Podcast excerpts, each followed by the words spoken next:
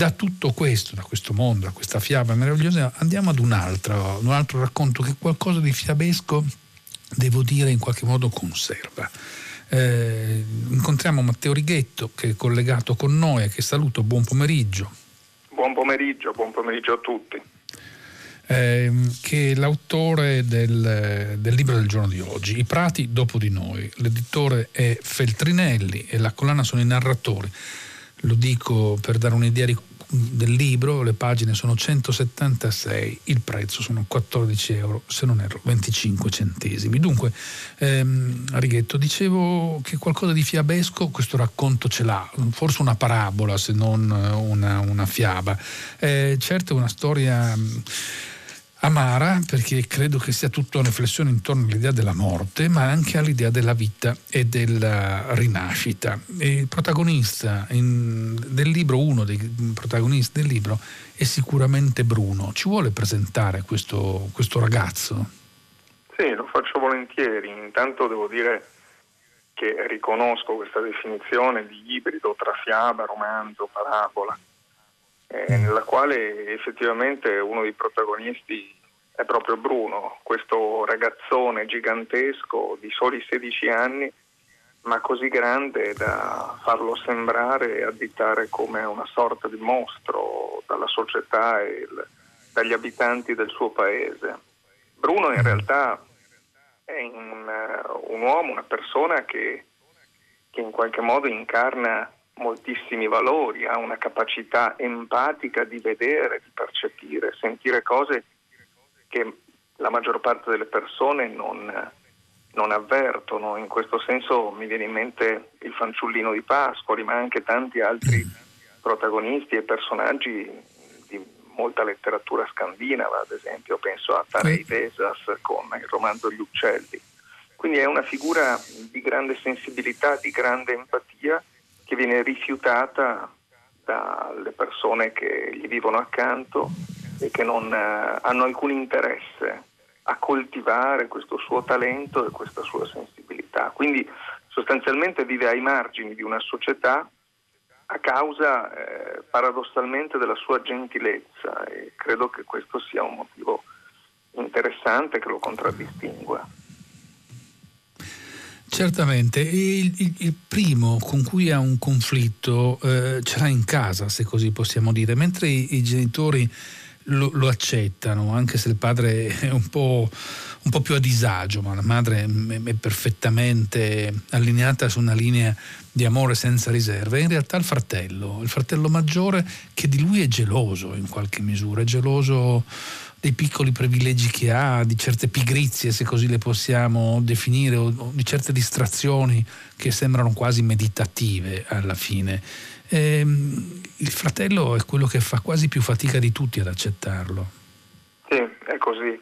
Il fratello non lo accetta, ha sempre eh, vissuto fin da bambino questa forma di gelosia molto profonda nei suoi confronti, ma soprattutto il fratello è una persona che in qualche modo fa della propria esistenza un, dire, un'esistenza votata all'egoismo, al soddisfacimento soltanto dei propri interessi, molto spesso mm. materiali, ma in qualche modo proprio incentrati rispetto a un soddisfacimento dei, dei propri bisogni.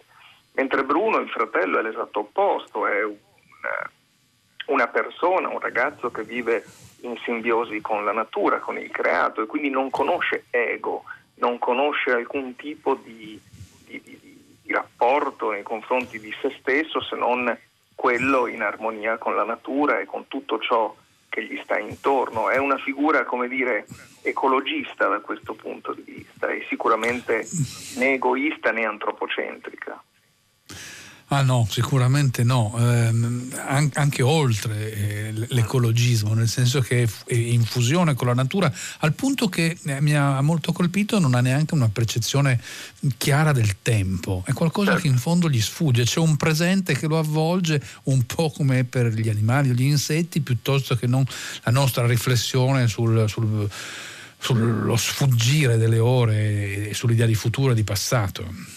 Sì, è così, porta in sé come dire, un, una specie di magia, di magia che lo fa vivere appunto in simbiosi, in armonia con tutto ciò che gli sta intorno, soprattutto con gli esseri più fragili, più piccoli, tant'è vero che lui gigantesco com'è, in realtà è attratto proprio dagli animali più piccoli, le api soprattutto, e riconosce in esse delle caratteristiche, dei valori fondamentali per la vita sulla Terra che altri, le altre persone, a partire dal suo fratello, non riescono nemmeno a percepire, ma nemmeno a comprendere, oserei dire. Un fratello che forse si chiede come mai i genitori non lo abbiano venduto, metto le virgolette, ma fino a un certo punto ai tanti impresari di, cer- di circo che sono saliti fino in questa casa alle pendici delle Dolomiti, stiamo un po' sul generico, eh, in Alto Adige, là dove Bruno è nato, e che l'avrebbero invece voluto prendere e inserire nelle loro compagnie di buffoni o di, o di, tra virgolette mostri, è tutto molto relativo. Eh, Bruno avrebbe preferito che se ne fosse andato il fratello.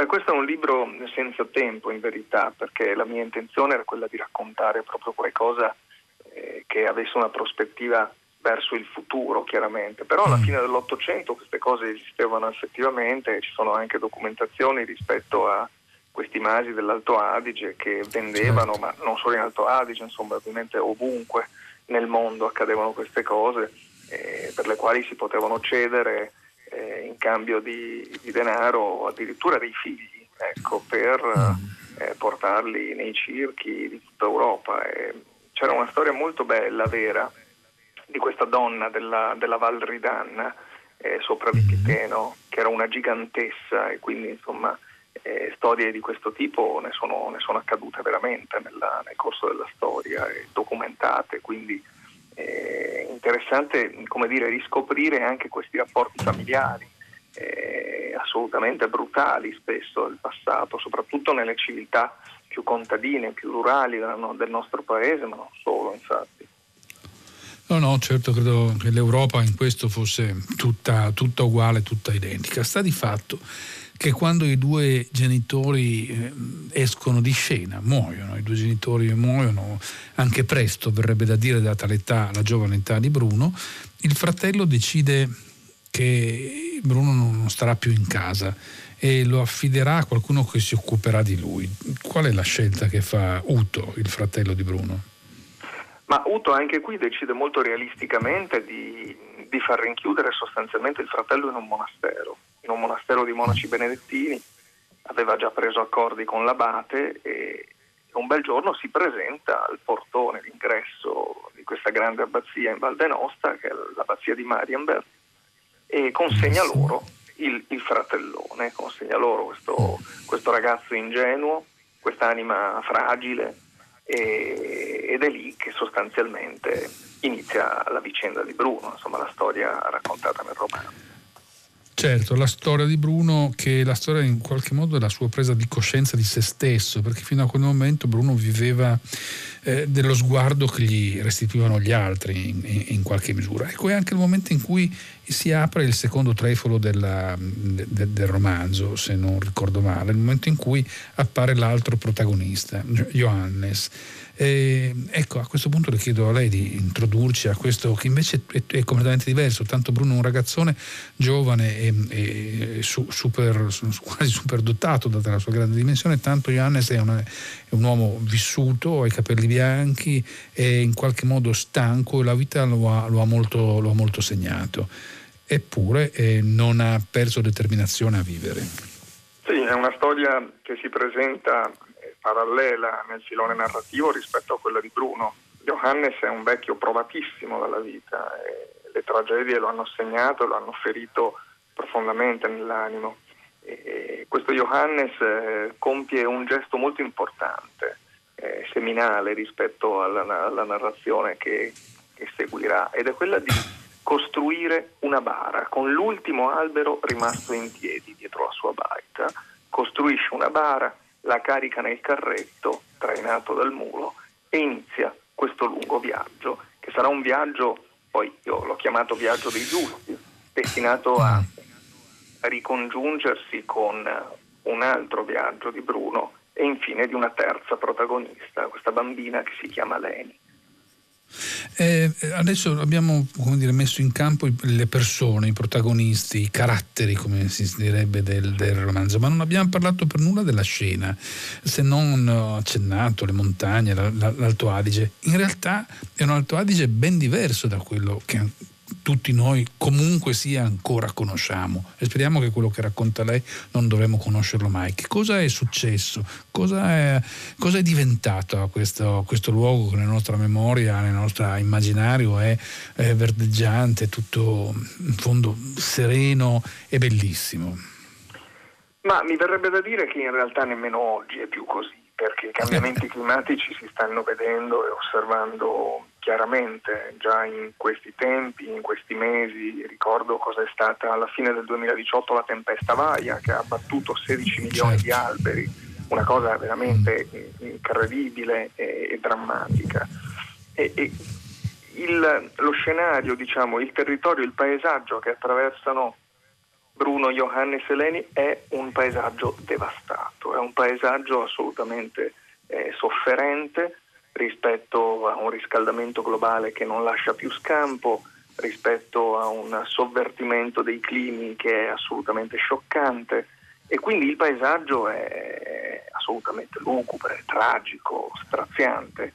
Ed è quello che effettivamente io ho pensato essere proiettato al futuro perché quella purtroppo è la direzione verso la quale si sta andando, quindi non è una montagna quella rappresentata nel romanzo eh, idilliaca, tutt'altro direi, ed è proprio per questo che i tre si mettono in viaggio, è un significato simbolico chiaramente. No, certamente un significato simbolico che però in qualche modo stupisce fino a un certo punto, perché l'aridità che lei descrive su queste montagne è qualcosa che, come lei stesso stava dicendo adesso, ce la possiamo in qualche misura immaginare. Cioè a leggere sui giornali le notizie della scomparsa dei ghiacciai a una velocità strabiliante, eh, l'aumento di quota eh, delle varie specie di flora e anche di fauna, cioè eh, si va a cercare il freddo sempre più in alto perché le temperature stanno salendo. Non è così straordinario pensare quello che lei racconta. Certo, speriamo che non sia domani e, e neanche in un tempo più lungo, però potrebbe succedere in qualche modo. Potrebbe succedere, ma insomma come 50 anni fa Dürrenmatt e Testori iniziavano a parlare di queste mm. cose in termini apocalittici, io lo sto facendo eh, parlando del presente. È sufficiente mm. guardare le notizie dell'ultima ora a livello mondiale per capire che sta succedendo qualcosa di importante senso. La stessa pandemia ha a che fare con i cambiamenti certo. climatici e con l'aggressione della biodiversità. Quindi questa è una storia, I prati dopo di noi, è un romanzo che vuole in qualche modo far aprire gli occhi al lettore rispetto a un presente che è già qui con noi. E noi stiamo già compiendo questo viaggio, stiamo già attraversando, soltanto che eh, ovviamente non abbiamo eh, la capacità di prevedere razionalmente cosa accadrà tra 50 anni, ma è già iniziato questo processo. È un processo che spero non sia irreversibile, però effettivamente io credo che dovremmo un po' tutti eh, ristabilire un'armonia con, con, la natura e ripensare radicalmente il nostro modello di sviluppo, il nostro modo di stare su questo pianeta. Eh, Johannes, Bruno e Eleni questo ci dicono, ce lo dicono forse con un tono e una narrazione poetica, eh, dolce, eh, non così traumatica, ma ce lo dicono con la loro ingenuità e la loro dolcezza, la loro gentilezza.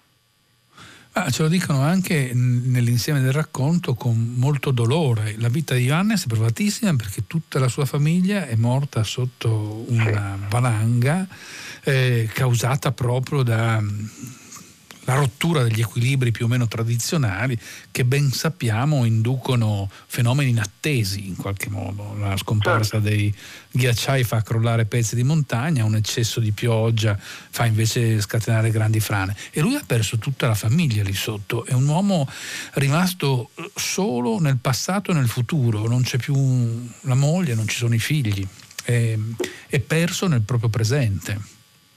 È così e ce lo dicono anche eh, gli esseri viventi, ce lo dicono le api che in fondo sono le vere mm. protagoniste di questa storia, di questo romanzo, le api che riescono in qualche modo a interagire, dialogare con Bruno, che ha questa capacità di parlare per questo mi riferivo al fanciullino di Pascoli. E mm, le api ci stanno dicendo che eh, non ci sono più possibilità di riprodursi, non ci sono più possibilità di impollinare e di conseguenza siamo di fronte a un mondo che sta eh, profondamente cambiando. Lo vediamo anche con i nostri occhi, si parlava prima della fusione dei ghiacciai. Allora abbiamo la marmolada, che è la regina delle Dolomiti, che da un punto di vista glaciologico è sostanzialmente morta. Allora quello che è stato il ghiacciaio della marmolada fino a 50 anni fa, oggi non esiste più. E questa è una cosa concreta che possiamo vedere ogni giorno. Basta aprire gli occhi, come ho fatto dire anche nell'esergo a Tarei Lesas e, e a Selma Lagerlof. Basta aprire gli occhi per rendersi conto del processo che stiamo vivendo.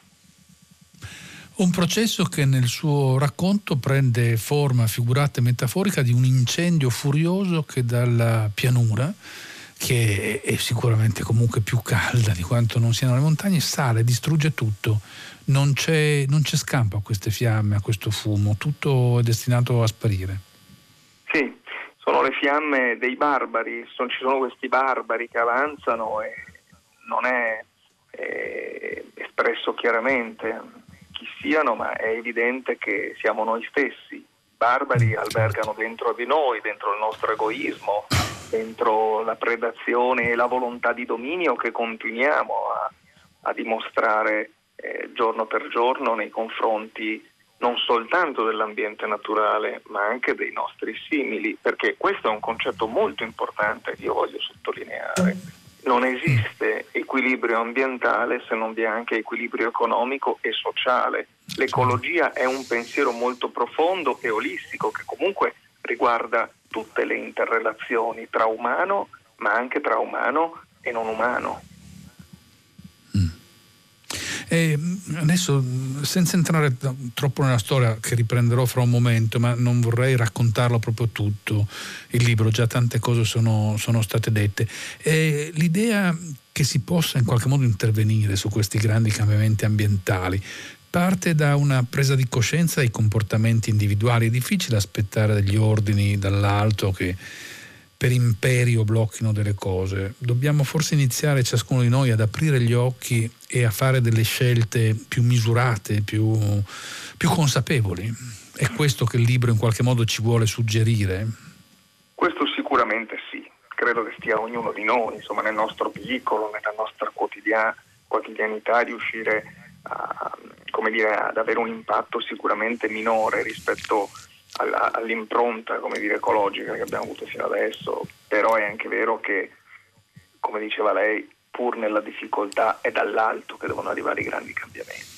Noi possiamo sprecare di meno, eh, orientarci verso un uh, uso limitato di combustibili fossili, eh, sprecare meno acqua, eh, coltivare la biodiversità e quindi anche quando facciamo la spesa eh, avere mille attenzioni in questo senso.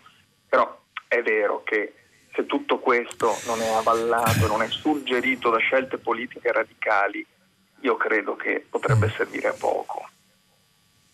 No, certo, però è tutto così difficile. Se uno guarda i giornali in questi giorni e, e scopre, legge eh, quello che dice il presidente della Toyota, cioè che anche le automobili elettriche in realtà sono profondamente inquinanti, diventa veramente tutto molto complicato. Ogni volta sono troppi, o troppi spero di no, ma tanti i livelli che sono chiamati in causa. Uno pensava che un'automobile ibrida, andare con un'automobile elettrica fosse, eh, sì, forse automobili non bisognerebbe neanche più averle, però è difficile immaginarlo questo mondo in cui non ci muoviamo più con le automobili.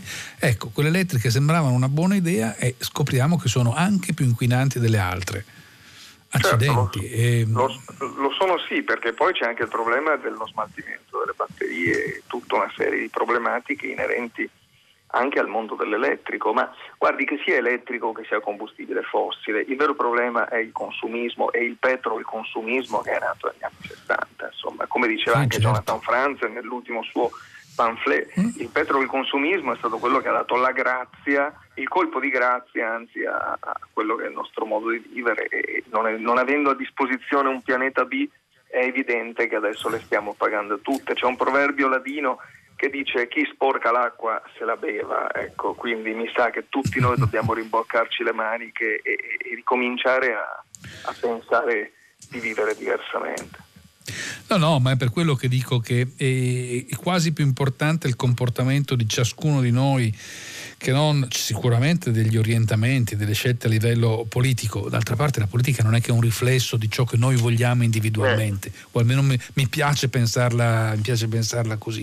Però è nella somma di tanti piccoli gesti che si, ha, si possono imporre delle svolte più grandi.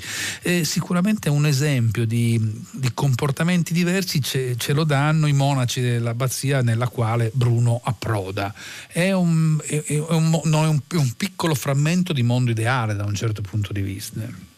Sì, come lo è sempre stato, d'altronde il monachesimo benedettino nell'Alto Medioevo ha iniziato a coltivare e custodire un rapporto armonioso proprio con l'ambiente, quindi la gestione del territorio, la selvicoltura, l'allevamento, eh, il, come dire, anche la coltivazione delle piante officinali. Sono tutte cose che hanno inventato i monaci iroscozzesi, i monaci benedettini eh, cristianizzando l'Europa, poi insomma è stata mm. un'esperienza culturale importantissima, come è stato scritto da più parti, mi viene in mente anche certo. Umis. Eh, mm. E quindi il monachesimo benedettino rappresenta un piccolo mondo, un piccolo mondo che ha una sua armonia interiore, interna, e, e che può fungere da esempio per, come dire, il ristabilimento di un certo equilibrio ed è un equilibrio anche interiore che Bruno ritrova dentro, anzi trova mi verrebbe da dire, perché non è che prima lo avesse, la, l'abbazia gli dà una, una identità, un, gli svela delle sue qualità e delle possibilità che ignorava.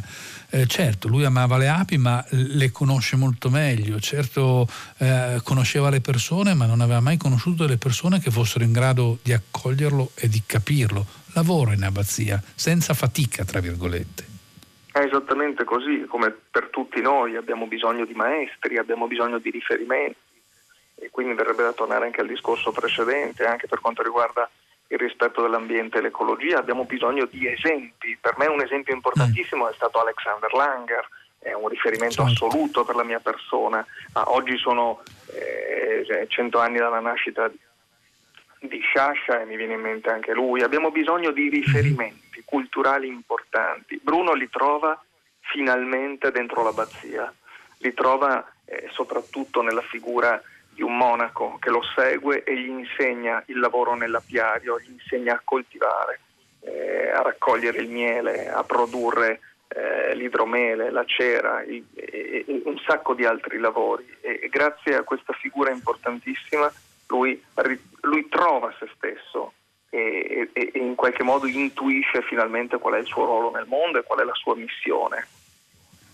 E, ho trovato molto bello il fatto che questo monaco così saggio, così eh, dedito, fosse anche colui che gli insegna una piccola trasgressione. Con, lui conserva in un, una piccola stanza chiusa a chiave una scacchiera, cosa vietata all'interno della, dell'abbazia e nella, nella, vita, nella regola dei, dei, monaci. Eppure lui ce l'ha e insegna a giocare a dama a, a, a, Bruno, cioè si può essere aderenti per l'appunto a una regola, a un modello, a dei doveri, ma anche conservarsi dei piccoli, se si vuole anche innocenti, spazi di trasgressione, di libertà. Ma ci mancherebbe altro, assolutamente sì, questo è importantissimo. Beh, insomma, a proposito di grandi ecologisti, abbiamo un esempio eh, incredibile nella figura di Papa Bergoglio che ha scritto un'enciclica, la Laudato Si, che è straordinariamente interessante dal punto di vista ecologista, però non più di 3-4 giorni fa ha rilasciato un'intervista alla Gazzetta dello Sport parlando di Maradona come un grande poeta, quindi è chiaro che lo svago e l'allegria dobbiamo mantenerla e coltivarla sempre, è una cosa fondamentale per la maturazione e la crescita della nostra personalità. E quindi svaghiamoci. Sentaci ci dice esattamente il, personaggio di Leni, questa ragazzina che appare alla fine eh, della storia, che, che, cosa simbolizza dentro, che cosa rappresenta all'interno del percorso eh, evolutivo sia di, di, Bruno che di Johannes, insomma, e della storia che lei narra? Ma Leni rappresenta una um, eccezionale compagna di viaggio. E ogni viaggio che dobbiamo compiere non è lo stesso se lo facciamo insieme a una persona che condivide empaticamente le nostre difficoltà, eh, i nostri dolori e soprattutto le nostre speranze.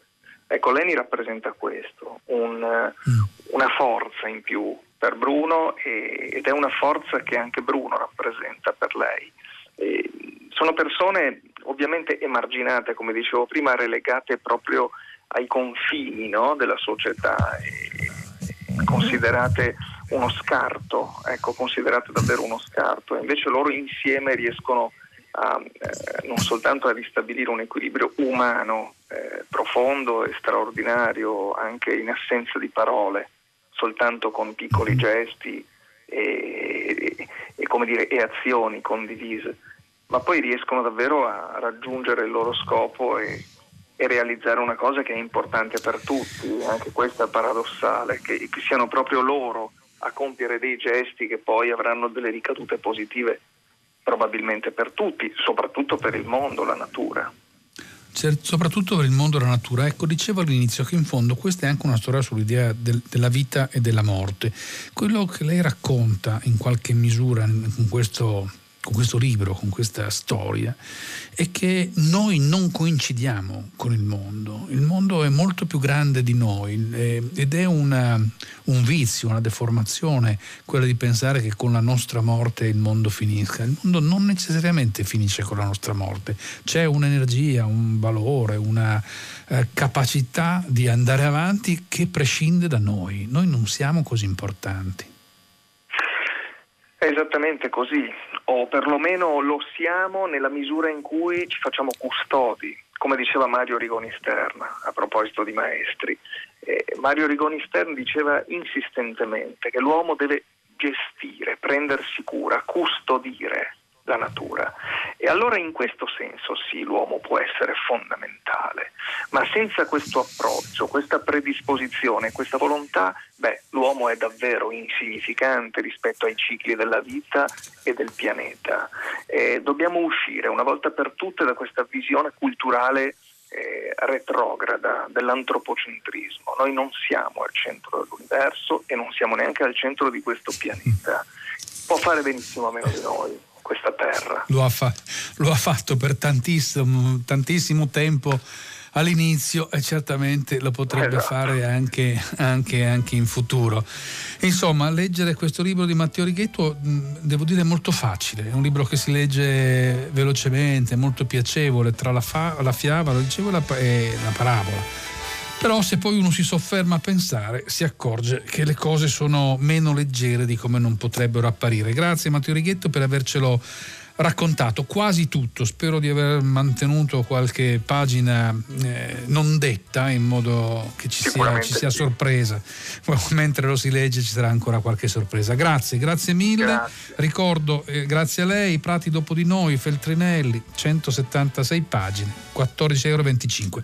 La sigla che è, è arrivata alle mie spalle racconta che il pomeriggio è finito, naturalmente come sempre io ringrazio chi, chi, la fa la trasmissione, tutta la redazione, troppi per essere ricordati, ma Benedetta Annibali in regia, Susanna Tartaro che è la curatrice, Simone D'Arrigo e Gaetano Chiarella che sono stati eh, a turno alla consol tecnica. La linea andrà a 6 gradi e a Paola De Angelis. Enrico Morteo con nel salutarvi passa il testimone a Loredana Lipperini perché lunedì sarà lei a tornare a prendere saldamente la barra della, tra- della trasmissione nelle sue mani. Io vi ringrazio per la pazienza, risentirci quanto prima. A tutti voi per intanto una buona serata e un ottimo fine settimana.